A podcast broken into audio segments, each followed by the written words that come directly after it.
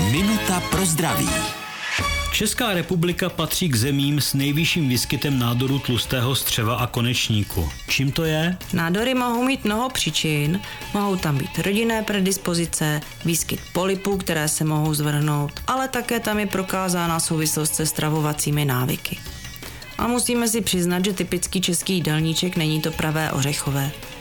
Je tam příliš uzenin, konzervovaných, tučných, sladkých jídel. Mývají často vysokou kalorickou hodnotu, což zároveň vede k nadváze a obezitě a to samo o sobě je další rizikový faktor nádoru. Takže by to chtělo změnit stravovací návyky a výskyt nádoru by určitě poklesl. Minutu pro zdraví pro vás připravila doktorka Irena Zimenová. Věnujte denně minutu svému zdraví. Může vám prodloužit život o celé roky. Český rozhlas Vysočina, rádio vašeho kraje.